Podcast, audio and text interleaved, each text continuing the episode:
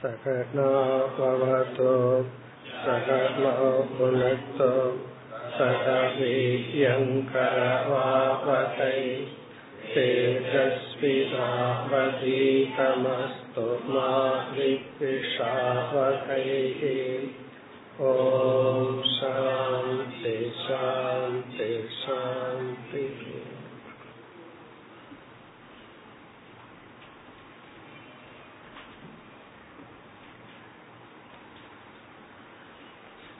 இருபதாவது ஸ்லோகம். அயம் ஹி ஜீவஸ்த்ரிவிதப்தயோனிஹி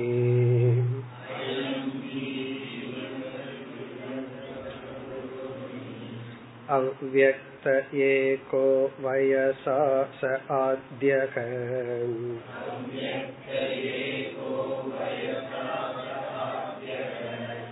விஸ்லிஷ்ட சக்திர் பகுதேவ பாதி.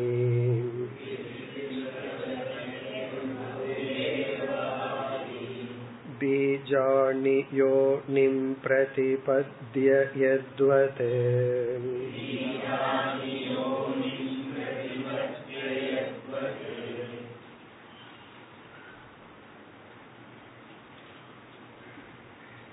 உத்தவருடைய கேள்வி, கர்மத்தினாலேயே ஒருவன் மோட்சத்தை அடைய முடியுமா அல்லது கர்மத்தை முழுவதும் விட்டாக வேண்டுமா? இது அவ்வளவு சாதாரணமான கேள்வி அல்ல.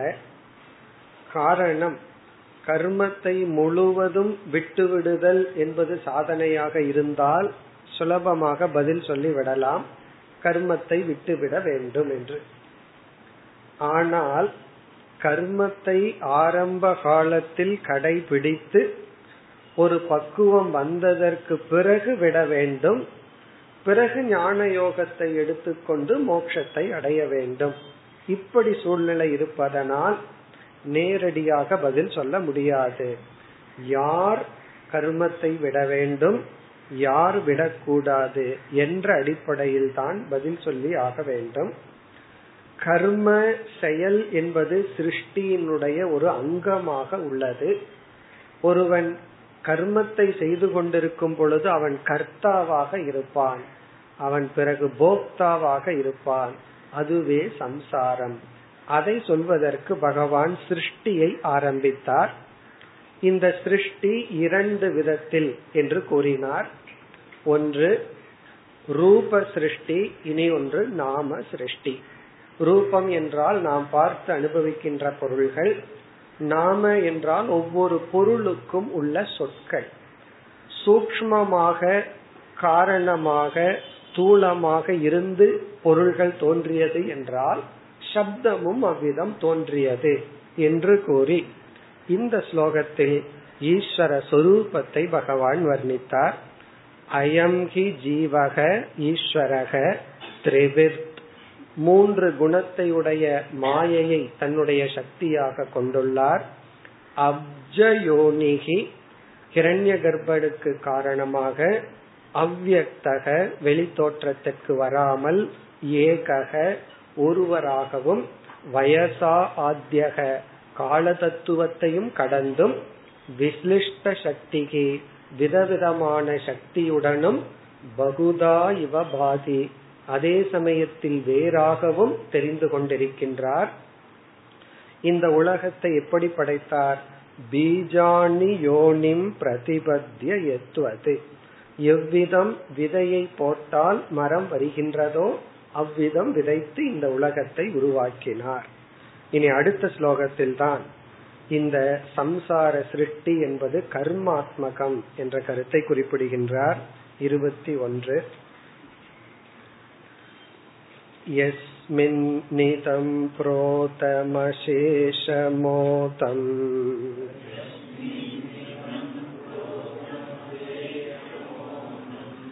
படோ யதா தந்துபிதா ந சம்ஸ்தஹ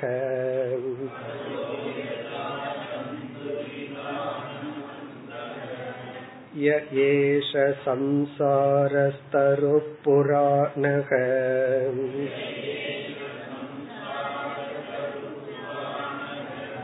கர்மாத்மக புஷ்பபலே பிரசூதே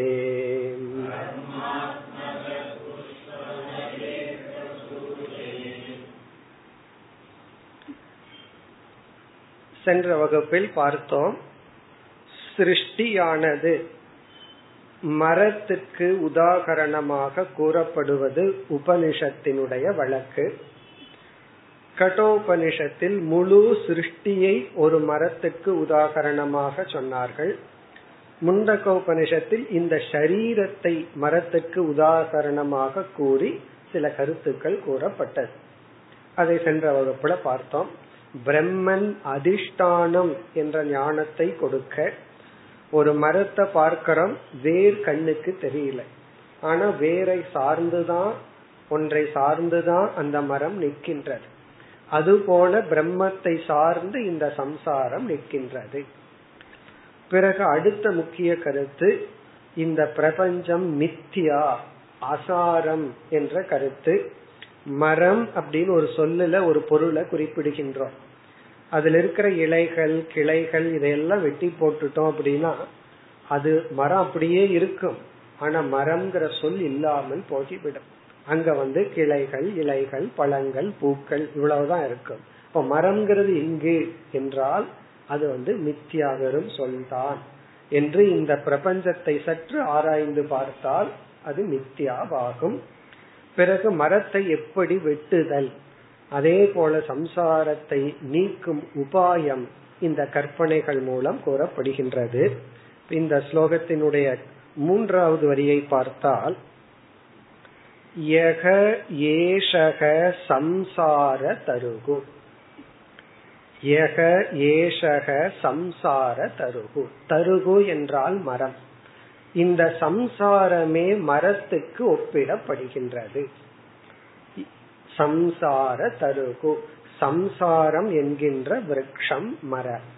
விருட்சம் தருகு எல்லாம் ஒரே பொருள். தரு சம்சார தருகுனா சம்சாரம் என்கின்ற சம்சாரத்துக்கு ஒப்பிடப்படுகிறது.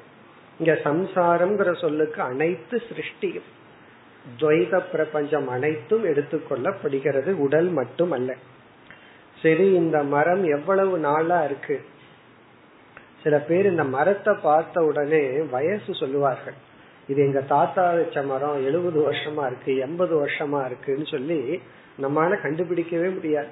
சின்ன மரமா இருக்கும், 50 வருஷம் இருக்கும். சிலது பெரிய மரமா நமக்கு தெரியும், 10 வருஷம் தான் இருக்கும். அப்படி இந்த மரத்துக்கு வயசு தெரிஞ்சுக்கிறதே ஒரு அறிவு தான். இந்த சம்சாரம்ங்கிற மரம் எவ்வளவு காலம்?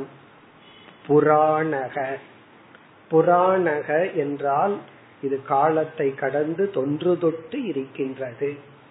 புராணக, புராணக என்றால் அது காலத்தை சொல்ல முடியாது என்று பொருள், பழமையானது. சரி, இந்த சம்சாரம்ங்கிறது எப்படிப்பட்ட சொரூபம்? கடைசி வரியில் கர்மாத்மக, கர்மாத்மக, ஆத்மக என்றால் தன்மை, கர்மாத்மக என்றால் இந்த சம்சாரமே கர்ம சொரூபமாக உள்ளது.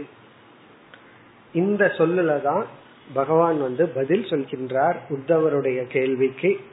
இந்த கர்மத்திலேயே இருந்தா மோட்சமானா கிடையாது, சம்சாரம்ங்கிறது தான் கர்ம சொரூபம். அப்ப கர்மத்தை விடலாம்னா விடலாம், போதிய பக்குவத்தை அடைந்ததற்கு பிறகு. கர்மத்திலிருந்து பயனை எடுக்கிற வரைக்கும் கர்மத்தை விடக்கூடாது, அதுதான் இங்க கருத்து. கர்மாத்மக என்றால் இந்த சம்சாரம் என்பது செயல் விளைவு சொரூபமானது. நம்ம ஒரு செயல் பண்றோம், உடனே ஒரு விளைவு வருது.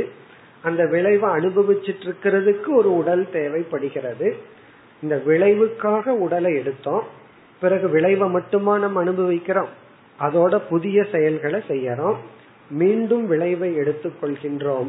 அப்படி கர்ம சொரூபம் என்றால் கர்ம கர்ம பலம் என்கின்ற தன்மையுடன் கூடியது. சரி, இந்த பலம் புஷ்ப பலே பிரசூதே. இந்த கர்மம் என்ன செய்கின்றது?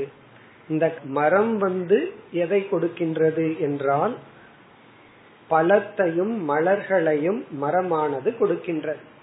மரம் என்ன ப்ரொடியூஸ் பண்ணுது அப்படின்னு சொன்னா மலர்கள், பிறகு பழங்கள். நம் மரத்தை பார்த்த உடனே கேட்கிற கேள்வி இதுல என்ன பழம் வரும் அல்லது என்ன பூ வரும்? புஷ்பமும் பழமும் மரம் கொடுக்கின்றது. அதே போல இந்த கர்மாத்மகம் என்கின்ற இந்த இது என்ன பலனை கொடுக்கும்? நம்ம இங்க எதை வேணாலும் சேர்த்திக்கலாம். இங்க சுக துக்கம் என்கின்ற பலனை கொடுக்கும். பிரசூதே என்றால் கொடுப்பது, சுகதுக்கம் என்கின்ற பலனை கொடுப்பது. அப்படி ஒரு பொருள் கொள்ளலாம். அல்லது புஷ்ப என்ற சொல்லில் செயல் என்றும், பலம் என்ற சொல்லில் செயலினுடைய விளைவான சுகதுக்கம் என்றும் பொருள் கொள்ளலாம். பலம்ங்கிற இடத்துல இன்ப துன்பம், புஷ்பம்ங்கிற இடத்துல அதற்கு காரணமான கர்ம செயல். அல்லது புஷ்பம் அப்படிங்கறத இன்ப துன்பம், புஷ்பம் பலம்ங்கிறத இன்ப துன்பம் என்கின்ற பலனை கொடுக்கின்றது. ஏன்னா புஷ்பத்திலிருந்து தான பலம் வருகின்றது. இப்படி சம்சார சொரூபமாக தொன்று தொட்டு இருக்கின்ற கர்மஸ்வரூபமாக உள்ள இந்த உலகமானது ஒரு மரத்துக்கு ஒப்பிடப்படுகின்றது. இனி முதல் 2 வரியில் இறைவன் இந்த உலகத்தில் எப்படி இருக்கின்றார், ஏற்கனவே பல முறை பார்க்கப்பட்ட ஒரு உதாகரணம் குறிப்பிடப்படுகின்றது. இந்த பிரபஞ்சம் மித்தியாங்கிறதுக்கு இந்த உதாகரணத்தை நாம் பயன்படுத்துவோம். நூல் இருக்கு, அந்த நூல் சத்தியம். அதைய முன்னும் பின்னும் கோர்த்தால் துணி என்ற ஒரு தத்துவம் வருகின்றது. யோசிச்சு பார்த்தோம் அப்படின்னா துணி அப்படிங்கிறது நூலுக்கு வேற இல்லை. ஆனா நம்ம துணிய பார்க்கும் போது நூலையே மறந்துடுவோம். துணி அப்படிங்கறதா மனசுல வரும். எப்படி நூல் முன்றும் பின்றும் குறுக்கும் நெடுக்குமாக கோர்க்கப்படும் பொழுது ஒரு துணி என்ற ஒரு பொய்யான புதிதான தத்துவம் வருகின்றதோ, அதுபோல் அந்த இறைவனிடம் இந்த உலகம் கோர்க்கப்பட்டு இப்படி ஒரு படைப்பு வந்துள்ளது. இப்ப முதல் 2 வரியில் இந்த உதாகரணம் நூல் மேலும் கீழுமாக கோர்க்கப்பட்டு துணி ஆவது போல அந்த ஈஸ்வரனிடம் கோர்க்கப்பட்டு வந்துள்ளதுதான் இந்த பொய்யான பிரபஞ்சம். ஸ்லோகத்தை பார்த்தால் யஸ்மின் எந்த இறைவனிடத்தில், இதம் புரோதம் அசேஷம் ஓதம். ஓதம் புரோதம் என்றால் குறுக்கு நெடுக்காக பின்னப்படுதல். இது ஒரு எக்ஸ்பிரஷன் சாஸ்திரத்துல. அசேஷம்னா அனைத்தும். ஓத புரோதம் என்றால், ஓதம் புரோதம் என்றால் மேலும் கீழுமாக குறுக்கும் நெடுக்குமாக பிணைக்கப்பட்டுள்ளது. அப்படி நூல் அப்படி பிணைக்கப்படும் பொழுது அது துணியாக மாறுகின்றது. யஸ்மின் எந்த இறைவனிடத்தில் இந்த பிரபஞ்சமானது ஓதம் புரோதம். அதுக்கு 2வது வரியில உதாகரணம் யதா எவ்விதம் படக. படக என்றால் துணி. தந்து விதான சம்ஸ்தக. இந்த துணி என்பது தந்து என்றால் நூல், விதானம் என்றால் அரேஞ்ச்மெண்ட், சம்ஸ்தக என்றால் நன்கு கோர்க்கப்பட்டுள்ளது, நன்கு அரேஞ்ச் பண்ணி இருக்கு என்று பொருள். தந்து விதான சம்ஸ்தக என்றால் நூலினால் நன்கு அமைக்கப்பட்டு இருப்பதுதான் துணி. இப்ப துணி அப்படின்னு சொன்னா புதிதான ஒரு பொருள் இல்லை உண்மையில. ஆனா நம்ம அனுபவத்துக்கு அது புதிதான ஒரு பொருளா இருக்கு. நம்ம துணியை கையாளும் பொழுது நூல்ங்கிறதையே மறந்துடுறோம். அப்படி ஒரு புதிய பொருள் போல் தெரிகிறது. ஆனால் உண்மையில் துணி என்பது நூலினுடைய ஒரு விதமான அமைப்பு. அதுபோல இந்த பிரபஞ்சம் ஈஸ்வரனை சார்ந்துள்ளது. இப்படிப்பட்ட பிரபஞ்சம் சம்சார தருகு, சம்சாரம் என்ற மரத்துக்கு ஒப்பிடப்படுகின்றது. இனி அடுத்த ஸ்லோகத்துல மரத்துக்கு இந்த பிரபஞ்சம் ஒப்பிட்டால் மரத்தில் இருக்கிற சில அங்கங்களை எல்லாம் கூறி பிரபஞ்சத்தில் இருக்கின்ற சில அங்கங்கள் கூறப்படுகின்றது. இது வெறும் கற்பனை தான். எதை எதுக்கு வேணாலும் நம்ம ஒப்பிடலாம். கொஞ்சம் சிமிலாரிட்டி இருக்கணும், ஒத்து போற மாதிரி ஏதாவது ஒண்ணு இருந்தால் நம்ம கம்பேர் பண்ணலாம், ஒப்பிடலாம். இனி அடுத்த ஸ்லோகத்தில் இந்த பிரபஞ்சம் ஒரு மரத்துக்கு ஒப்பிடப்படுகின்றது. 22வது ஸ்லோகம். ஜுவே அஸ்ய பீஜே சதமூலஸ்த்ரிநாலக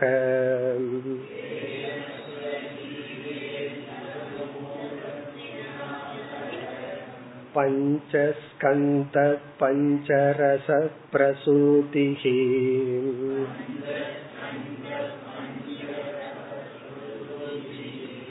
தசைகசாகோ த்விசுபர்ண நீதக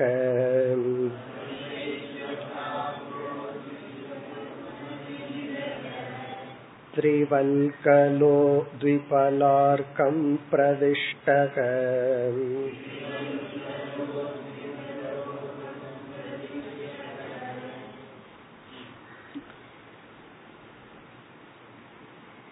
மரத்துக்கும் இந்த சிருஷ்டிக்கும் உள்ள ஒற்றுமைகள். மரத்தில் இருக்கிற சில அம்சங்களை எல்லாம் சிருஷ்டியில் இருக்கிற ஒரு அம்சத்திற்கு கற்பனையாக ஒப்பிடப்படுகின்றது. நீ நம்ம ஒவ்வொன்றா பார்ப்போம். துவே அஸ்ய பீஜே, பீஜம் என்றால் விதை. ஒரு மரம் வர வேண்டும் என்றால் அதற்கு விதை தேவை, பீஜம் தேவை. விதை இல்லாம மரம் வராது. அந்த விதை சம்சாரத்துக்கு, மரத்துக்கு ஒரு விதை தான், மரத்துக்கு ஒரு விதை. ஆனா இந்த சம்சாரம்ங்கிற படைப்புக்கு என்ன விதைனா துவே, இரண்டு விதைகள். இரண்டு விதைகளால் இந்த சம்சாரமானது தோன்றி உள்ளது. கிருஷ்ண பகவான் அந்த இரண்டு எது என்று சொல்லவில்லை. விளக்க ஆசிரியர்கள் எல்லாம் சொல்கின்றார்கள். ஏன் பகவான் சொல்லல அப்படின்னா, இது ரொம்ப சிம்பிள், நீங்களே உங்க காமன் சென்ஸ்ல இரண்டையும் சேர்த்து கொள்ளுங்கள் விட்டு விட்டார். அந்த இரண்டு பாப புண்ணியம். பாபம் புண்ணியம் என்பது விதை. இந்த உடலுக்கு விதையே அதுதான். நாம எப்படிப்பட்ட உடலை எடுக்கின்றோம், யாரிடமிருந்து நமக்கு உடல் கிடைக்கின்றது, எந்த சூழ்நிலையில எடுக்கிறோம், இதெல்லாம் நம்முடைய பாப புண்ணியத்தின் விளைவு. உடனே யாரோ செஞ்ச தப்புக்கு ஏதோ பாப புண்ணியம்னு தலையில அடிச்சுக்க கூடாது. அந்த பாப புண்ணியம் நம்ம செஞ்சதுதான். நாம தான் இந்த உடலை விலைக்கு வாங்கி வந்துள்ளோம். கடையில போய் ஒரு பொருள் வாங்கிட்டு வர்றோம்ல, வாங்கிட்டு வந்ததுக்கு அப்புறம் தான் தெரியும் நல்லதா கெட்டதான்னு சொல்லி. ஆனா வாங்கறதுக்கு முன்னாடி நம்ம தானே முடிவு பண்ணி வாங்குறோம். அப்படி இந்த உடலை நாம் வாங்கி உள்ளோம்.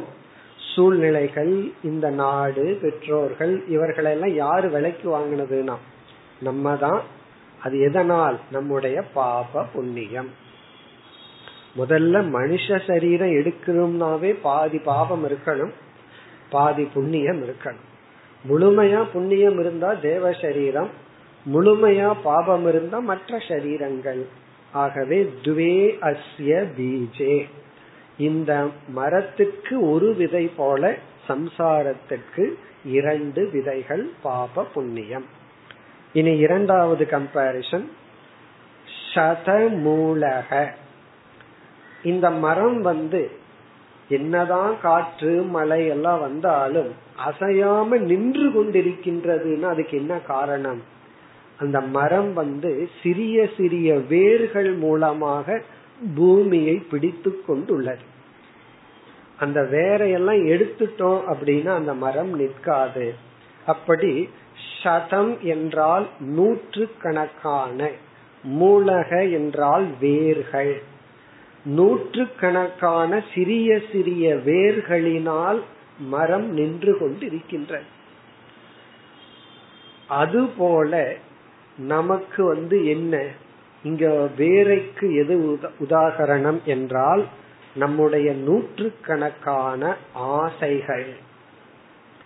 நம்ம ஏன் நின்னுட்டு இருக்கிறோம் அப்படின்னா, ஒரு இடத்துல ஒரு மாதிரி நிக்கிறதுக்கு காரணம் என்னன்னா ஆசைகள்.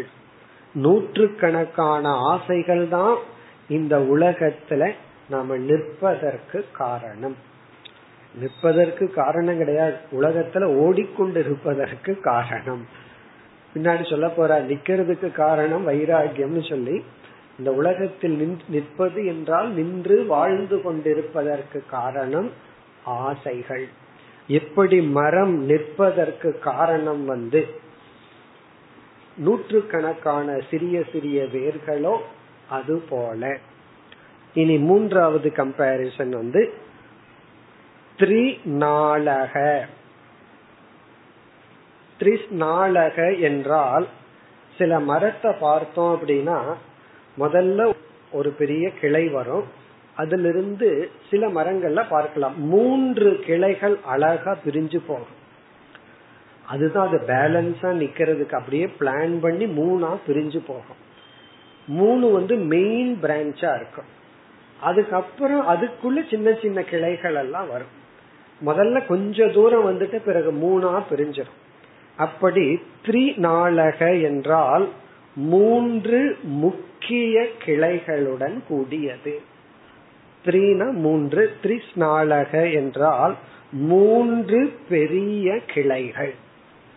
அதுதான் ஆதாரம், இந்த மூன்று கிளைகள் தான் ஆதாரம். கொஞ்ச தூரத்திலேயே மூணா பிரிஞ்சிடும். எல்லா மரமும் அல்ல, சில மரங்கள்ல நம்ம அதை பார்க்கலாம் மூன்றா பிரிஞ்சிடும். அந்த மூன்று வந்து ரொம்ப அழகா பிரிஞ்சிருக்கும், ஒரே சைடு இருக்காது, அது பேலன்ஸ் பண்ணி நிக்கிற மாதிரி மூன்று சைடும் கரெக்டா டிகிரி வச்சு பார்த்தீங்கன்னா பர்ஃபெக்டா இருக்கும். அப்பதான் அந்த இடையில் இருக்கிறது தாங்கும், அந்த மாதிரி பிரிஞ்சிருக்கும். த்ரிநாளக அது வந்து நம்முடைய மூன்று சரீரம். மூன்று பெரிய கிளைகள் என்பது நம்முடைய ஸ்தூல சூக்ஷ்ம காரண சரீரம். அதுதான் இந்த சம்சாரத்தை பேலன்ஸ் பண்ணி நிறுத்தி கொண்டு உள்ளது. மூன்று சரீரங்கள். இப்ப முதல் வரையில எவ்வளவு கம்பேரிசன், விதை ஈக்குவல் டு பாப புண்ணியம், ஆசைகள் என்பது விதவிதமான சிறிய வேர்கள், நூற்றுக்கணக்கான சிறு வேர்கள் வந்து ஆசைகள், பிறகு மூன்று பெரிய கிளைகள், அதுதான் அந்த மரத்தினுடைய மெயின் ஸ்ட்ரக்சர், அது வந்து நம்முடைய மூன்று சரீரம். பிறகு இரண்டாவது வரியில் பஞ்சஸ்கந்தக, ஐந்து சிறிய கிளைகள், பஞ்சன ஐந்து, ஸ்கந்தகன கிளைகள். அப்புறம் பார்த்தோம் அப்படின்னா அஞ்சு சிறிய கிளைகள். அது என்ன என்றால் பஞ்சபூதங்கள், ஐந்து விதமான பூதங்கள் வந்து அடுத்த லெவல் இருக்கிற கிளைகள். பஞ்சஸ்கந்தக என்றால் இதுவும் பெரிய கிளை தான், ஆனா அந்த மூன்று கிளையிற காட்டிலும் கொஞ்சம் சின்னதா இருக்கும். மரத்தை எல்லாம் நம்ம பாக்கிறதுக்கே நேரம் இல்லை, அதெல்லாம் பார்த்தோம் அப்படின்னா கீழே வந்து அந்த உடல் அவ்வளவு கரெக்டா இருக்கும், எவ்வளவு தூரம் அது வளருதோ பேலன்ஸ்டா இருக்கும். நம்ம உடல் எப்படி வந்து சாப்பிட்றதெல்லாம் கைக்கே போச்சுன்னு வச்சுக்கோமே, என்ன ஆகும், கை மட்டும் பெருசாயிட்டு இருக்கும். ஆனா பாடி என்ன பண்ணுது, எந்தெந்த ஆர்கனுக்கு எந்தெந்த அளவு வளர்ச்சி வேணுமோ நம்ம அதிகமா பயன்படுத்துறோமோ அதை அழகா பிரிச்சு கொடுத்துட்டு இருக்கு, முன்பின் கொடுக்கறது இல்லை. அப்படியே மரங்களும் அப்படித்தான் பண்ணுது, எந்த இடத்துக்கு எவ்வளவு சக்தி வேணுமோ அதை அழகா பிரிச்சு கொடுக்குது. அப்படி ஐந்து கிளைகள். அடுத்தது பஞ்சரச பிரசூதிகி. இந்த மரத்தை வெட்டணும் அப்படின்னு சொன்னா அதுல இருந்து ஒரு விதமான திரவம் வரும், அதையும் சுவைச்சு பார்த்தா அந்தந்த மரத்தினுடைய சுவை அதுல நமக்கு கிடைக்கும். அதுல வாசனைகள், இந்த சாப் அப்படின்னு சொல்றது மரத்தை வெட்டும் பொழுது அதுல இருந்து கிடைக்கின்ற ஒரு திரவம், அப்படி அதை நம்ம சுவைச்சு பார்த்தா ஒவ்வொரு சுவை இருக்கும். அப்படி ஐந்து விதமான ரசத்தை உருவாக்குவது இந்த மரம். அது நம்முடைய வாழ்க்கையில வந்து ஐந்து விதமான ஞானேந்திரியங்கள் வழியாக அனுபவிக்கப்படுகின்ற இன்பங்கள் துன்பங்களும் தான். ஐந்து ஞானேந்திரியங்கள் வழியாக நமக்கு கிடைக்கின்ற அனுபவங்கள். இப்ப பஞ்சரச பிரசூதிகி, ரசம் அப்படின்னு சொன்னா மரத்திலிருந்து வருகின்ற ஐந்து, பிரசூதின உற்பத்தி செய்வது, ஐந்து விதமான ரசத்தை இந்த மரம் உற்பத்தி செய்கின்றது. இப்ப நம்ம உடல் என்ன பண்ணது? 5 விதமான அனுபவங்களை உற்பத்தி செய்கின்றது. அடுத்தது தசைக சாகக. தச ஏக என்றால் 11. தசன 10, ஏக என்றால் 1. தசைகன 11. சாகக என்றால் மிக சிறிய கிளைகள், சின்ன சின்ன கிளைகள். அப்படி 11 கிளைகளாம். இந்த 11 என்பது 5 ஞானேந்திரியங்கள், 5 கர்மேந்திரியங்கள், மனம். மனம்ங்கிறது எல்லா விதமான அந்தக்கரண விருத்திகள். 5 ஞானேந்திரியங்கள், 5 கர்மேந்திரியங்கள், 11வது நம்முடைய மனம். இதற்கு முன்னாடி பார்த்தமே பஞ்சரச பிரசூதிகின்னு, அது கர்மேந்திரியத்தை குறிக்கவில்லை, கர்மேந்திரியம் கொடுக்கின்ற இன்பத்தை குறிக்கின்றது. இந்த 5 ஞானேந்திரியங்கள் கொடுக்கின்ற இன்பத்தை குறிப்பிடுகின்றது. இது 5 ஞானேந்திரியங்களும் 5 கர்மேந்திரியங்களும் மனமும். இதெல்லாம் நம்ம கற்பனை தான், எப்படி வேணாலும் இதுல இருந்து என்ன கருத்து வேணாலும் எடுத்துக்கலாம். இனி மரம்னு இருந்தா அதுல பறவைகள் இருக்கும். இந்த மரத்துல 2 பறவைகள் இருக்கின்றது. துவி சுபர்ண நீடக. நீடகன கூடு, பர்ண நீடக என்றால் பறவைகள். துவி சுபர்ணம் என்றால் 2 அழகான பறவைகள் கூடு கட்டி உள்ளது இந்த மரத்தில். அது யார் யார் என்றால் ஜீவனும் ஈஸ்வரனும், அல்லது ஞானியும் அஞ்ஞானியும். ஜீவன் என்ற ஒருவன், ஈஸ்வரன் என்ற ஒரு தத்துவம், உயிர் தத்துவம், அது இந்த மரத்துல கூடு கட்டி உள்ளது. அல்லது அந்த 2 நம்ம எப்படி பொருள் கொள்ளலாம்? ஒன்று ஞானி, இனி ஒன்று அஞ்ஞானி. இந்த ஞானி அஞ்ஞானின்னு ஏன் சொல்றோம்னா, அடுத்த ஸ்லோகத்துல இந்த 2 பறவைகள் வர்ணிக்கப்பட்டு அதுல ஒரு பறவை ஞானி, ஒரு பறவை அஞ்ஞானி என்று சொல்லப்படுகிறது. அதன் அடிப்படையில 2 விதமான பறவைகள் இந்த மரத்தில் கூடு கட்டி உள்ளது. பிறகு திரிவல்கலக. திரிவல்கலக, இப்ப நம்ம கோட்டு போட்டுட்டு இருக்கிறோம், அதுக்கப்புறம் சட்டை போடுவோம், அதுக்குள்ள பனியன் போட்டிருக்கிறோம். அதே போல மரத்தை பார்த்தோம் அப்படின்னா அதுக்கு வயசு ஆக ஆக மேல இருக்கிற பட்டை போகும், அதை எடுத்துட்டோம்னா அதுக்குள்ள ஒரு பட்டை இருக்கும், அதுக்குள்ள ஒண்ணு இருக்கும். இதுக்கு பெஸ்ட் எக்ஸாம்பிள் வாழைத்தண்டு தான். இந்த வாழைத்தண்டை பெருசா கடையில வாங்கிட்டு வருவோம், ஆனா வீட்டுல பார்த்தா அது சின்னதாயிரும். காரணம் என்னன்னா இதை சாப்பிடக்கூடாது, இதை சாப்பிடக்கூடாது, கடைசியில அந்த தண்டு தான் இருக்கும். தண்டுக்கு முன்னாடி பல லேயர் இருக்கும். நம்ம அதுதான் தண்டுன்னு நினைச்சிட்டு எடுத்துடக்கூடாது, அதையெல்லாம் நம்ம நீக்கி விடுவோம். அப்படி மரத்தை சுற்றி வல்கலகன மரத்தை சுற்றி உள்ள அந்த லேயர் பட்டைகள் அது 3. அப்படின்னா ஒரு மரத்தை 3 இதுல பிச்சு போடலாம், அதுக்கப்புறம் பிக்க முடியாது. வாழைத்தண்டு போல 2-3 எடுக்கலாம், கடைசியில தண்டு கிடைச்சிடும். அது போல திரிவல்கலக. அத விளக்காசிரியர் இந்த கபம் பித்தம் உஷ்ணம் அப்படின்னு சொல்லுவார்கள். இந்த உடல் அந்த 3 நாள கோர்க்கப்பட்டுள்ளது. வாதம் பித்தம் கபம் என்ற 3 நாள் இந்த உடல் இருக்கான். இதுல ஏதாவது ஒரு மாற்றம் வந்தாதான், மாற்றம்னா சீர்கேடு வரும் பொழுதுதான் உடல் நோய்வாய்ப்படுதான் ஆயுர்வேதப்படி. இப்படி வாதம் பித்தம் கபம் என்கின்ற 3 தத்துவத்தினால் இந்த ஸ்தூல உடல் கோர்க்கப்பட்டுள்ளது. சரி, இந்த மரம் எவ்வளவு நீளமா இருக்கு? நீ ஒரு கருத்து, த்விபலக 2 விதமான பலனை இந்த மரம் கொடுக்கின்றது. 2 பலம் என்றால் சுகம் துக்கம். சில பழம் மரத்துக்கு இனிப்பா இருக்கும், சிலது கசப்பா இருக்கும், சாப்பிட முடியாது. இப்படி த்விபலக என்றால் சுகம் துக்கம் என்ற பலனுடன் கூடியது. பிறகு அர்க்கம் பிரவிஷ்டக, இந்த மரம் எவ்வளவு தூரம் வளர்ந்திருக்குன்னா, இங்க இந்த சம்சாரம்ங்கிற மரம் வந்து பிரம்மலோகம் வரை வியாபித்துள்ளது. இங்க அர்க்கம் என்றால் பிரம்மலோகம் வரை வியாபித்துள்ளது. இதுல இருந்து கிருஷ்ண பகவான் என்ன சொல்றாருன்னா, பிரம்மலோகம் வரை இருக்கிற லோகம் எல்லாமே சம்சாரம்தான். சொர்க்கலோகம் மற்ற எத்தனையோ லோகங்கள் எல்லாம் இருக்கு, அதுவரை இந்த மரம் வியாபித்துள்ளது. பிரம்மதேவன் வந்து என்னோட லோகத்துல சம்சாரம் இல்லைன்னு சொல்ல முடியாது. லோகம் ஒன்னு இருந்தா, படைப்புன்னு ஒன்னு இருந்தா, இந்த மரம் வியாபித்து உள்ளது. இதுல இருந்து நம்ம கற்பனையில என்ன வேண்டுமானாலும் எடுத்து கொள்ளலாம், எவ்வளவு விதமான கற்பனை வேண்டுமானாலும் எடுத்து கொள்ளலாம். அதுல முக்கியம் வந்து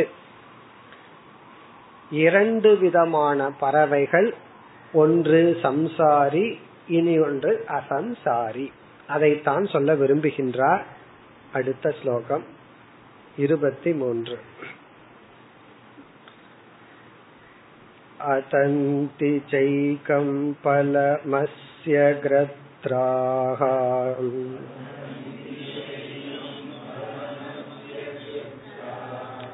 கிராமே சரா ஏகமரண்யவாசாஹ.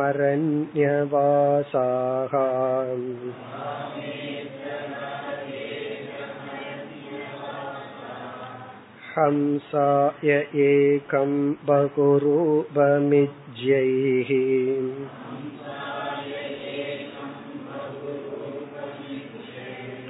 மாயாமயம் வேதச வேதவேதம்.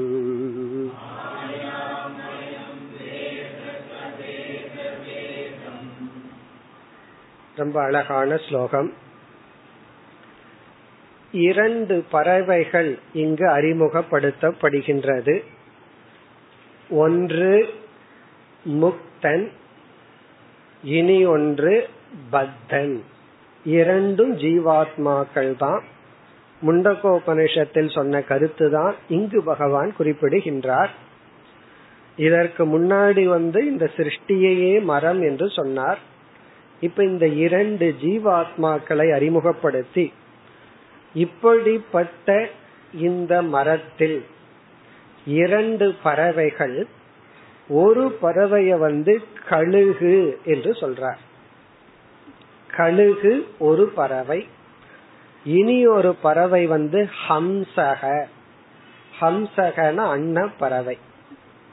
இந்த அன்ன பறவைங்கிறது நம்ம பார்த்திருக்க மாட்டோம், புராணத்துல சொல்ற பறவை அன்ன பறவை. அது என்ன பண்ணுமா, பால்ல தண்ணிய கலந்து வச்சா அது பாலை மட்டும் குடிச்சிட்டு தண்ணிய விட்டுருமா. இப்ப அந்த அன்ன பறவைய கொண்டு வந்து இந்த பால் வியாபாரி கிட்ட வச்சோம் அப்படின்னு வச்சுக்கோமே, அன்ன பறவை பசியிலேயே செத்து போயிடும். காரணம், அங்க எங்க பால் இருக்கும், மேக்சிமம் தண்ணி தான் இருக்கும். அப்படி பாலையும் தண்ணியையும் பொதுவா பிரிக்க முடியாது. இது ஒரு கற்பனையான பறவையா இருக்கலாம், உண்மையிலேயே பிரிக்க முடியாது. ஆனா இந்த பறவை பிரிச்சிருமா. அதே போல இந்த ஆத்மா அனாத்மாவை அவ்வளவு சுலபமா பிரிக்க முடியாது. அப்படி பிரிப்பவர்கள் ஞானிகள். இப்ப ஹம்சகங்கிற பறவை இங்கு அறிமுகப்படுத்தப்பட்டு, கழுகுன்னு ஒரு பறவை அறிமுகப்படுத்தப்பட்டு, இந்த கழுகு வந்து கிராமே சராகா என்று வர்ணிக்கப்படுகிறது. கிராமே சராகனா கிராமத்தில் வசித்து கொண்டிருக்கின்ற பறவை. இந்த ஜன நடமாட்டம் இருக்கிற இடத்துல இருக்கின்ற பறவை வந்து கழுகு. அப்பொழுதுதான் அதுக்கு தேவையான உணவெல்லாம் கிடைக்கும். இனி ஒன்று வந்து அரண்யவாசாகா. அரண்யவாசாகனா காட்டில் வாழுகின்ற பறவை. இது அப்படியே ஜீவனுக்கு வருகின்றது. ஞானி வந்து காட்டுல வாழ்பவன், அஞ்ஞானி வந்து கிராமத்தில் வாழ்பவன். இதையும் கவனமா புரிஞ்சுக்கணும். காட்டுல வாழ்றவங்க எல்லாம் ஞானி அல்ல. ஏன்னா சில பேர் காட்டில் இருக்கிறவங்க கிட்ட போனா என்ன சொல்லுவாங்க தெரியுமோ, நாங்கெல்லாம் பரிதாபத்துக்குரியவங்க, காட்டுல இருக்கிறோம், நீங்கெல்லாம் நகரத்தில் இருக்கிறீங்கன்னு சொல்லி நகரத்தில் இருக்கிறவங்களை பார்த்து பொறாமைப்படுவார்கள். இது ஒரு சாதனையின் அடிப்படையில் பேசப்படுகின்றது. இந்த கிராமத்திலிருந்து சஞ்சரிக்கின்ற கழுகு என்ற பறவை சம்சாரம் என்ற பலனை சுவைக்கின்றது. பிறகு ஹம்சகங்கிற பறவை மோக்ஷம் என்கின்ற பலனை சுவைக்கின்றது. அதுதான் இந்த ஸ்லோகத்தினுடைய சாராம்சம். இந்த மோக்ஷங்கிற பலனை ஏன் சுவைக்குது என்றால் இதற்கு ஞானம் உள்ளது. இந்த ஹம்சகங்கிற பறவை ஞானத்துடன் இருப்பதனால் அது மோக்ஷங்கிற பலனை அனுபவிக்கின்றது. ஸ்லோகத்திற்குள் சென்றால் அதந்திச்ச ஏகம் பலம், ஒரு விதமான பழத்தை சாப்பிடுகின்றது. ஏகம் பலம், ஒரு விதமான பழத்தை சாப்பிடுகின்றது. கிரத்ராஹா, கிரத்ராஹா என்றால் கழுகுகள். கழுகுகள் ஒரு விதமான பழத்தை சாப்பிடுகின்றது. இந்த கழுகுகள் எங்கு சஞ்சரித்துக் கொண்டிருக்கும்? கிராமே சராகா. கிராமே சராகன கிராமத்தில் சஞ்சரித்து கொண்டிருக்கின்ற கழுகு என்கின்ற பறவை அஸ்ய இந்த மரத்தினுடைய ஒரு விதமான பலனை சாப்பிடுகின்றது. நம்ம என்ன புரிஞ்சுக்கணும்? கழுகு என்பவன் கர்மி. கர்மி என்றால் கர்ம மார்க்கத்திலேயே இருப்பவன், ஞான மார்க்கத்திற்கு வராதவன். இந்த நிஷித்த கர்ம காமிய கர்ம இவைகளை செய்து கொண்டிருப்பவன் கர்மி.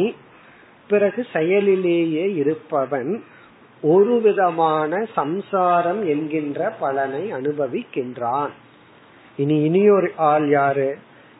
ஏகம் அரண்யவாசாகா ஹம்சாகா. ஏகம்னா வேறு ஒரு பலனை ஹம்சாகா ஹம்சக என்கின்ற பறவை அனுபவிக்கின்றது. ஞானி அனுபவிக்கின்றான். அந்த பலனை மோக்ஷம் என்று சொல்கின்றோம். அவன் எங்க வசிக்கின்றானா? அரண்யவாசாகா. அரண்யவாசக என்றால் தனிமையில் காட்டில் வசிப்பவன். அப்படின்னா இந்த உலகம் கொடுக்கின்ற இன்பத்தை துறந்தவன். உலகம் கொடுக்கின்ற இன்பத்தை துறந்து காட்டில் வசிக்கின்றவன் இனியொரு விதமான பலனை அனுபவிக்கின்றான். இத்துடன் இந்த கற்பனை முடிவடைகின்றது. இந்த ஹம்சாகாங்கிறதோட இந்த கற்பனை முடிவடைகின்றது.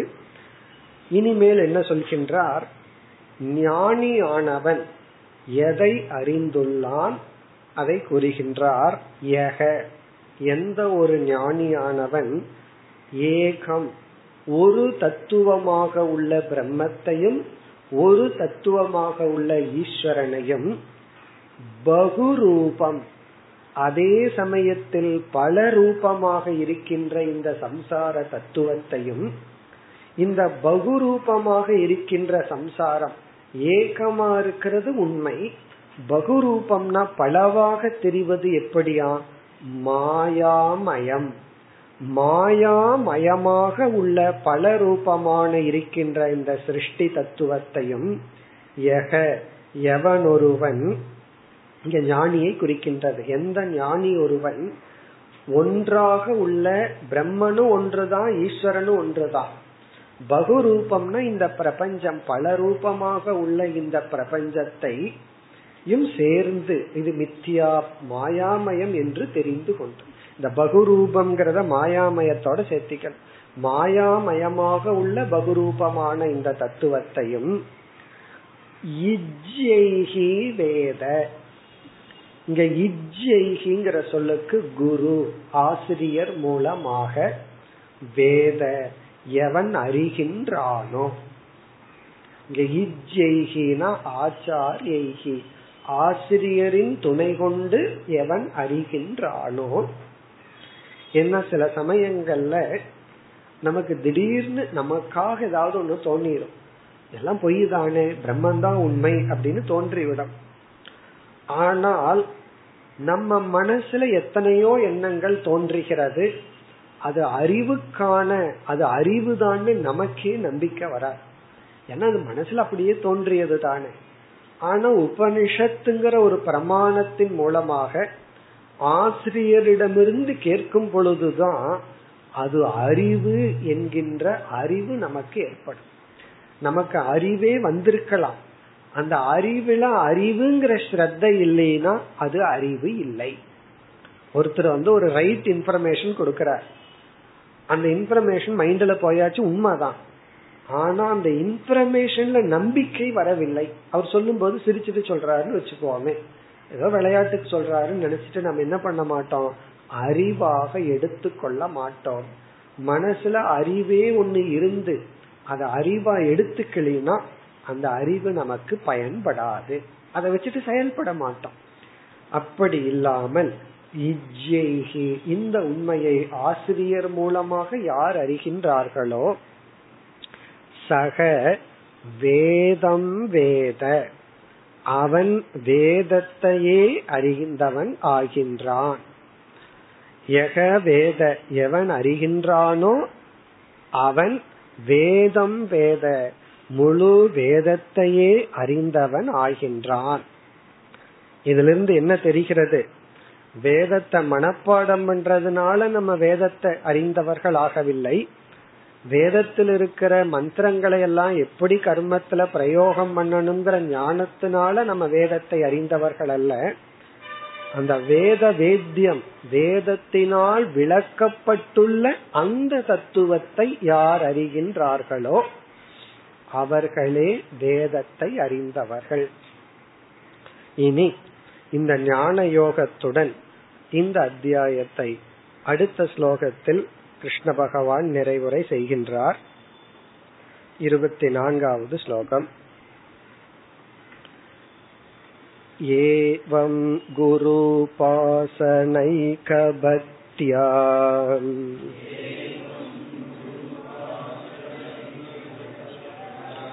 வித்யா குடாரேன சிதேன தீரக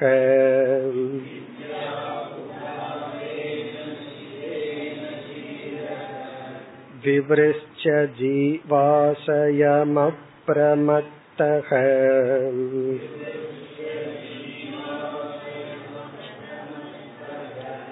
சம்பத்ய சாத்மானமத்யஜாஸ்த்ரம்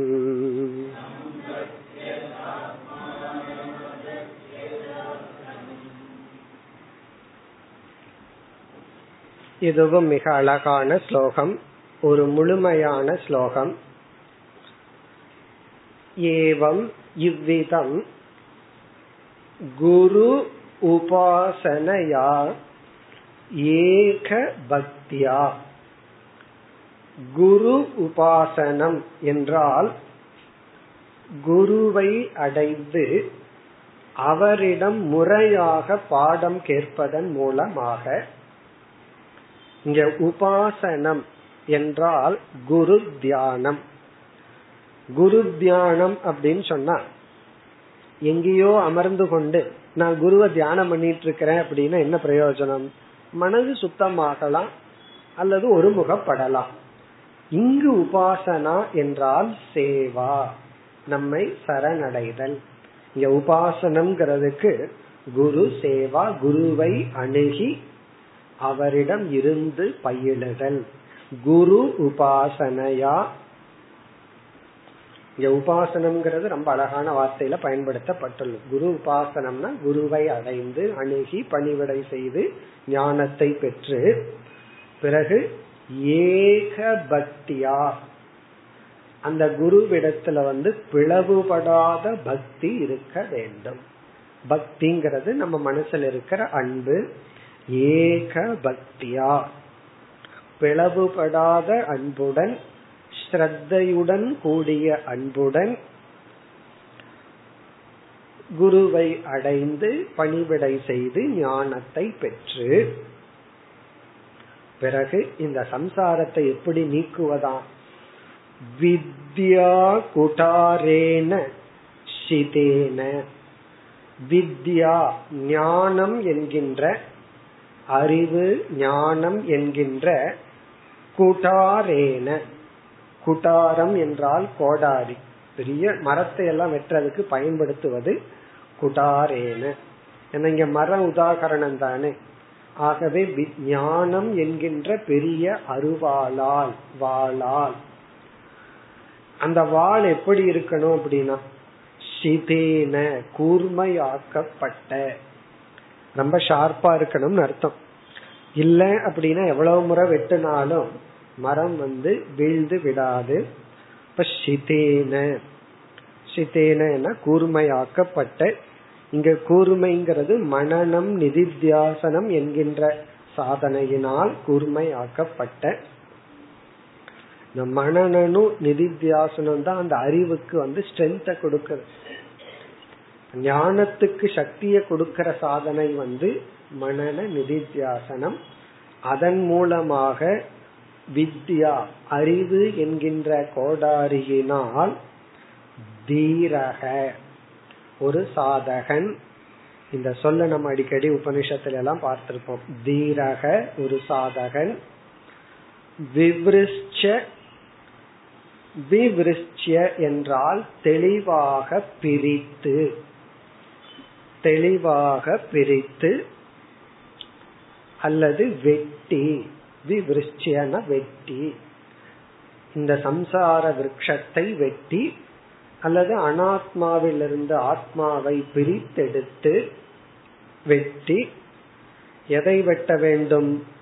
ஜீவாசயம், ஜீவாசயத்தை வெட்டி அல்லது ஜீவாசயத்தை பிரித்து. இங்க ஆசயம்ங்கிற சொல்லுக்கு பல பொருள் கொடுக்கலாம். ஜீவ என்றால் ஜீவனிடம் இருக்கின்ற, ஆசயம் என்றால் ஜீவனிடம் இருக்கின்ற சம்சார காரணமான அறியாமை. இப்ப ஜீவாசயம்னா ஜீவனை சார்ந்துள்ள அஜ்ஞானம். அதை வெட்டி அல்லது ஜீவாசயம் என்றால் ஜீவனிடம் இருக்கின்ற சரீரத்ரயம், மூன்று விதமான சரீரம், அதை ஆத்மாவிடமிருந்து பிரித்து ஜீவாசயம். காரண சூக்ஷ்ம ஸ்தூல சரீரம் அல்லது தன்னை பற்றிய அஜ்ஞானம், இதை என்ன செய்து இதை பிரித்தெடுத்து ஜீவாசயம்.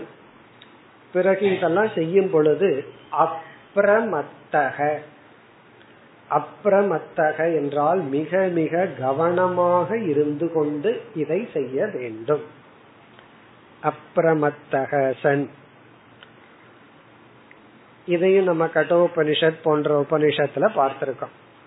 அதாவது இந்த ஞான யோகத்திற்கு வருகின்ற ஒரு சாதகனிடம் கவனமாக இரு கவனமாக இரு என்ற எச்சரிக்கை விடுக்கப்படுகிறது.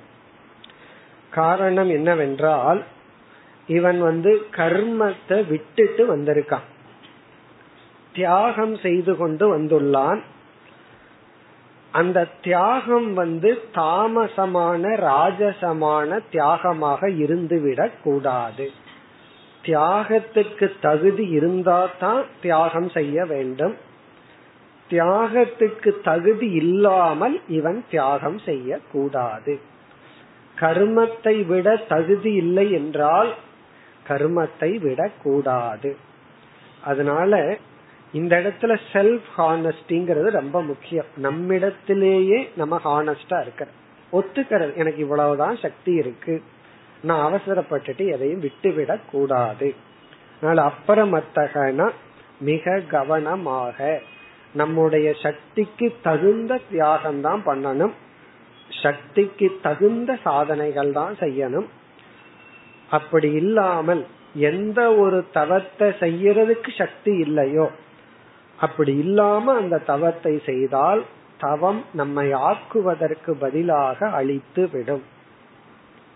சில பேர் ஷஷ்டி விரதம் இருக்கேன்னு சொல்லி ஏற்கனவே 5 வேளை சாப்பிட்டு இருக்கிற ஆளு, அதுல ஒரு வேளை குறைஞ்சா வயிற்று வலி வந்துடும்.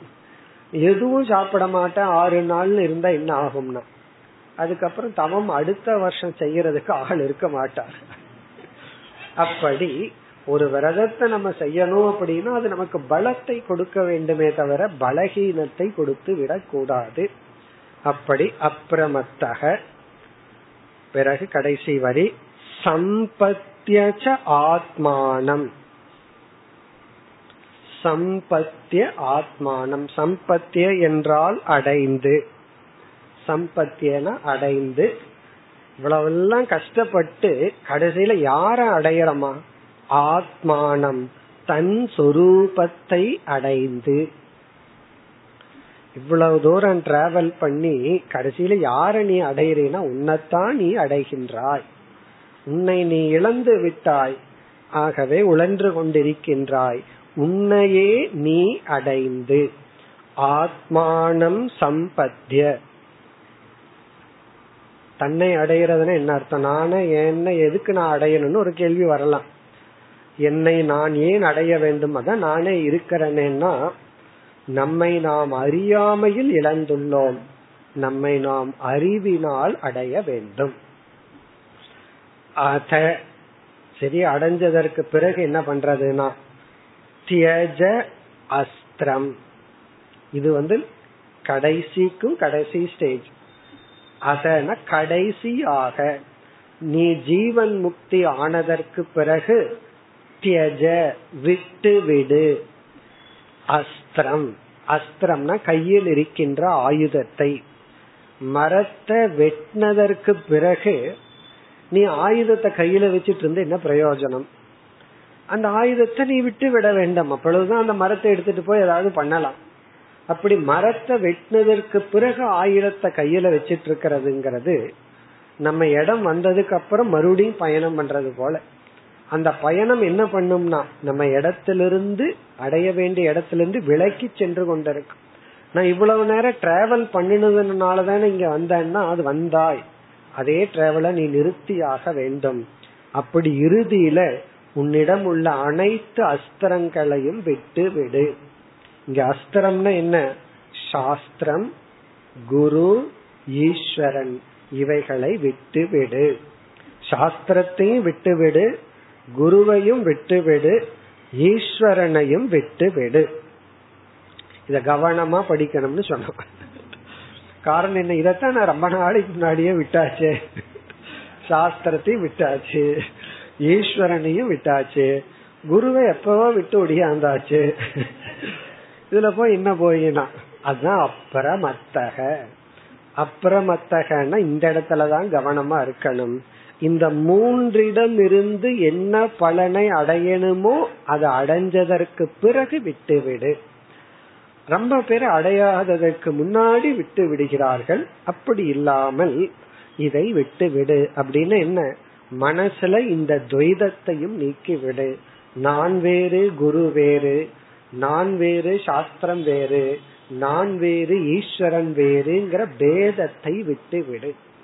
அதே சமயத்துல ஆரம்பத்திலயும் இதை எடுத்துக்கூடாது. குரு நான் எல்லாம் ஒண்ணுதானே, அப்படின்னு அவரு சொல்றது நான் கேட்கறது, அது ஆரம்பத்திலயும் வரக்கூடாது. ஏன்னா குரு சொல்றாரு உனக்குள்ள இருக்கிற ஆத்மாவும் எனக்குள்ள இருக்கிற ஆத்மாவும் ஒண்ணுதான் முதல்லயே குரு சொல்லிடுறாரு. உடனே சிஷ்யன் கேக்குற அப்புறம் எதுக்கு நீங்க சொல்லணும் நான் கேட்கணும்னா? அப்ப குரு சொல்லணும் உன் புத்தி வேறு என் புத்தி வேறு, எனக்குள்ள இருக்கிற அறிவு வேறு உனக்குள்ள இருக்கிற அறிவு வேறு, என் மனசுக்குள்ள என்ன அறிவு இருக்கோ அதுவும் உனக்கு வந்துட்டா அதுக்கப்புறம் நீ சொல்றதுக்கு முன்னாடியே நான் ஓடி போயிருவேன் அல்லது உன்னை ஓட்டி விட்டுருவேன், அதுக்கு மேல நான் உனக்கு உன்னிடம் பேச மாட்டேன்னு குருவே சொல்லுவார். பத்யஜ அஸ்திரம் என்றால் அனைத்தையும் நீ விட்டுவிடு. அத இங்க அதங்கிற வார்த்தை ரொம்ப முக்கியம். இறுதியில் எப்பொழுது? உன்னையே நீ அடைந்ததற்கு பிறகு. இப்ப இந்த ஸ்லோகத்தை பார்த்தோம் அப்படின்னா ஒரு முழுமையான ஸ்லோகம். இத்துடன் இந்த அத்தியாயம் நிறைவு பெறுகின்றது. ஓம் பூர்ணமதః பூர்ணமிதம் பூர்ணாத் பூர்ணமுதச்யதே பூர்ணஸ்ய பூர்ணமாதாய பூர்ணமேவாவசிஷ்யதே. ஓம் சாந்தி சாந்தி சாந்தி.